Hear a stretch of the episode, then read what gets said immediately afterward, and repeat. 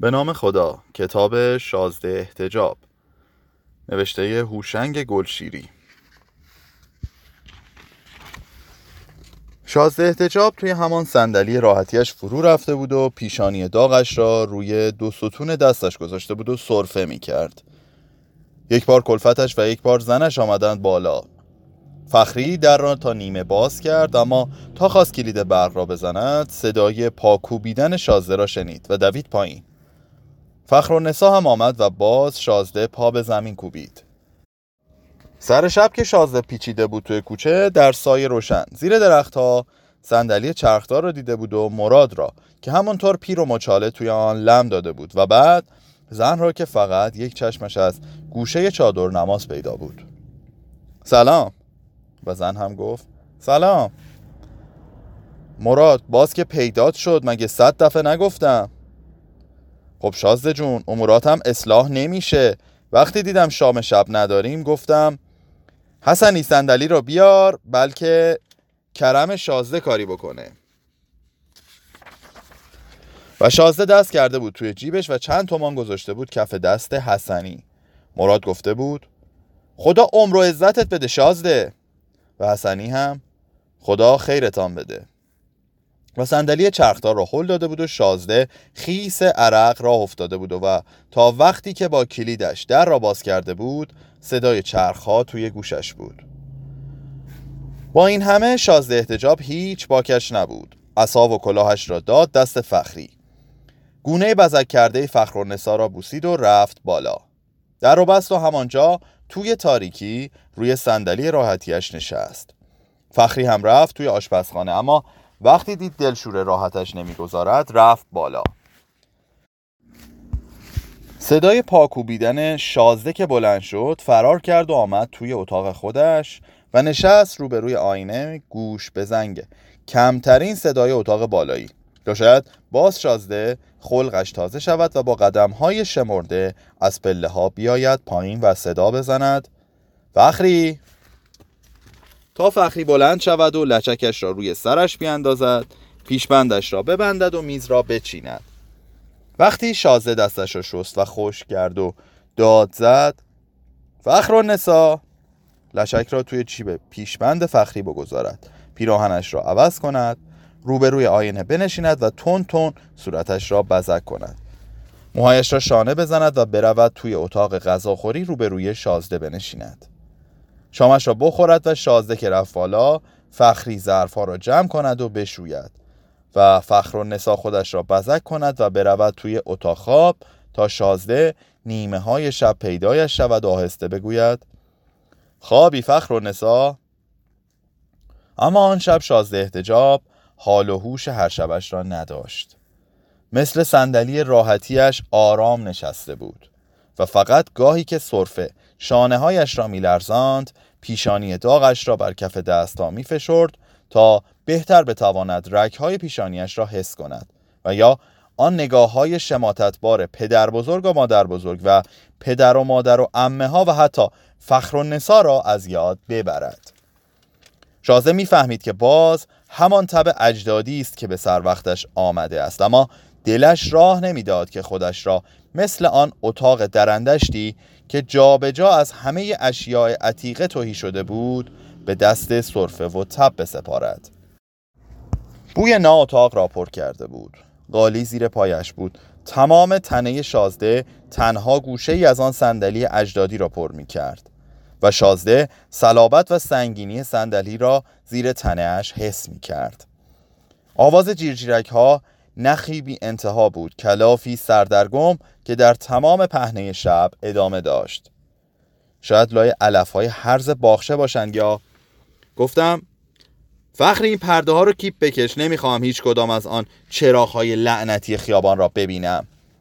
فخری گفت شازده جان، اقلن اجازه بفرمایین پنجره را باز کنم تا یکم هوای اتاق عوض بشه. و شازده داد زد تو خفه شو، فقط هر کاری که گفتم بکن. فخری پیشبند بسته بود، جارو دستش بود، با همان روسری گلدار و همان چشمهای سیاه و زنده و آن دهان باز. ردیف دندانهایش درشت بود، سفید بود. گفت پس اقلن اجازه بفرمایید این قاب عکس ها را پاک کنم. نه لزومی نداره، فهمیدی؟ تو فقط باید به آن اتاق ها برسی. دهان فخرالنسا چه کوچک بود، آنقدر کوچک که وقتی میخندید فقط چند دندان سفیدش پیدا میشد. از بالا نگاه میکرد، از پشت آن شیشه های درشت عینک. دو خط قاطع گردنش هیچ وقت خم نمیشد. خطها به خط شانه ها می رسید و به دستها که پشت آن پیراهن تور سفید بود و نبود. گفت شازده اینها رو ریخته ای روی هم که چی؟ میخواستی مرتبشون کنی یا بفرمایی نوکرها؟ انگشت دراز و سفیدش را کشید روی یال اسب. اسب سفید بود با خالهای قهوه‌ای روشن. خط تمام یال را تا دوم طی کرد.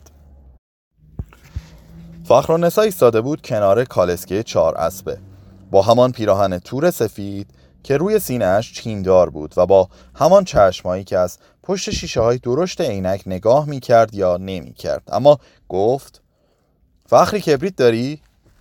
فخری از جیب پیشبندش در آورد، گفت بفرمایین. فخرالنسا گفت خودت روشن کن. اشاره کرد به چلچراغ‌ها با همان دستی که توی آستین چیندار بود. حتما. فخری روشن کرد. تمام شمع‌های چلچراغ‌ها را روشن کرد. چه نوری. فخرالنسا حتما پلک نمیزد. گفت شمعدان‌ها را هم روشن کن.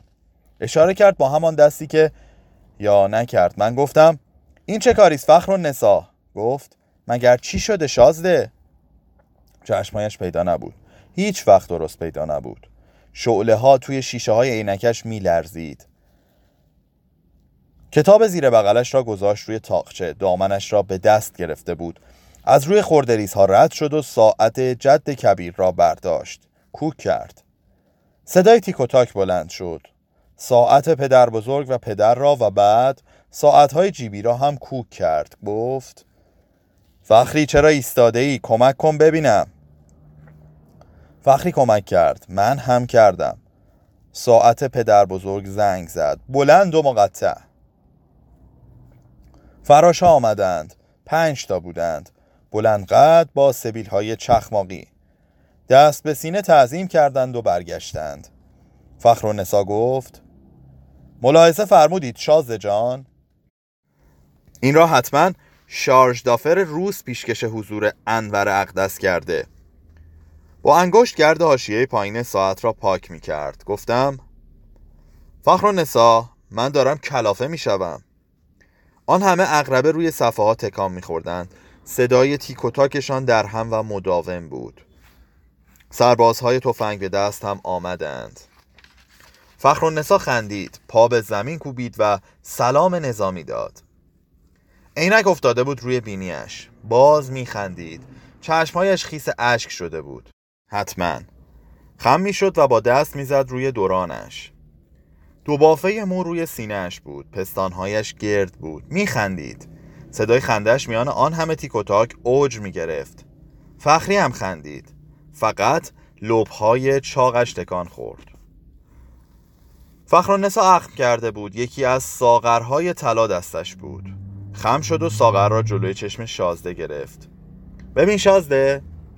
شازده نگاه کرد. روی بدنه ساغر یک زن برهنه بود با موهای افشان. سیب دستش بود. یک شاخه مو با دو برگ پستانهایش را می پوشاند. روی شکم و دورانش گرد نشسته بود. فخرالنسا گفت فخری جان دوتا از اینها را ببر سر میز. شازده گفت آخر اینها می خواهم ببینم شراب توی اینها چه طعمی دارد. ششلول دستش بود. گفت پره؟ شازده گفت نمیدانم. فخرالنسا گفت بده ببینم دختر.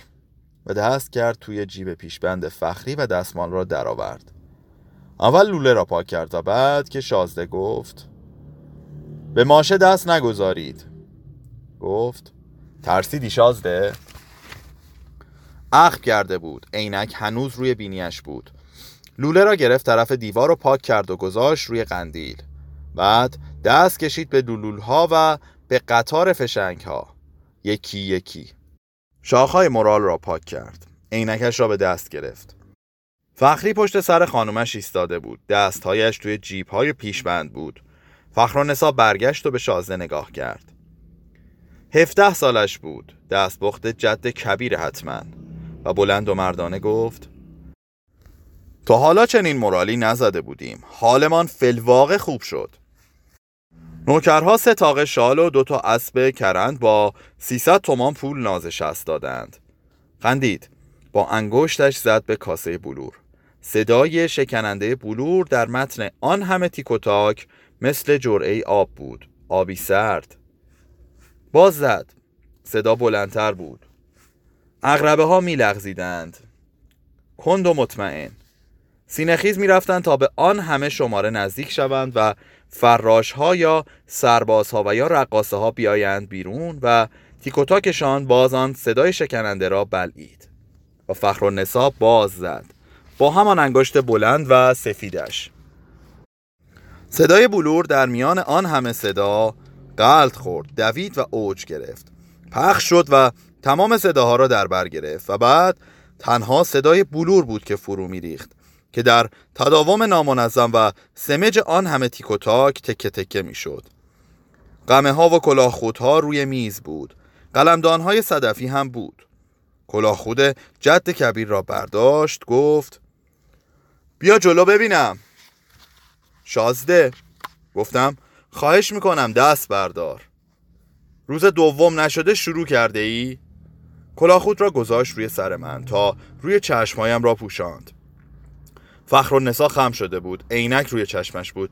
از پایین نگاه هم میکرد. گفت: اصلا به تو یکی نمی آید شازده. نکند قمرالدوله با باغبان باشی؟ ها؟ آخه حتی یه ذره هم از آن جبرود اجدادی در تو نیست. گفتم: پس نیست فخرالنسا؟ کلاه خود را برداشت و گذاشت روی میز. قفسه ها پر بود از خردریز. با دستمال به آنها زد. خاک که بلند شد عقب کشید. گفت: این نوکر و کلفت ها مگر مرده بودند؟ گفتم: من دستور داده بودم که هیچ کس. کلید پهلوی من بود. انگشت زیر چانه من گذاشت. سرم را بلند کرد. انگشتش سرد بود، مثل تنش که آن همه سرد و سفید بود. کشیده بود و بیخون. پستانهایش کوچک و گرد بود و موهایش نرم. گفته بود: من از تاریکی خوشم می آید شازده. قبل از آن که بیایی روی تخت یادت باشد آن چراغ را خاموش کنی.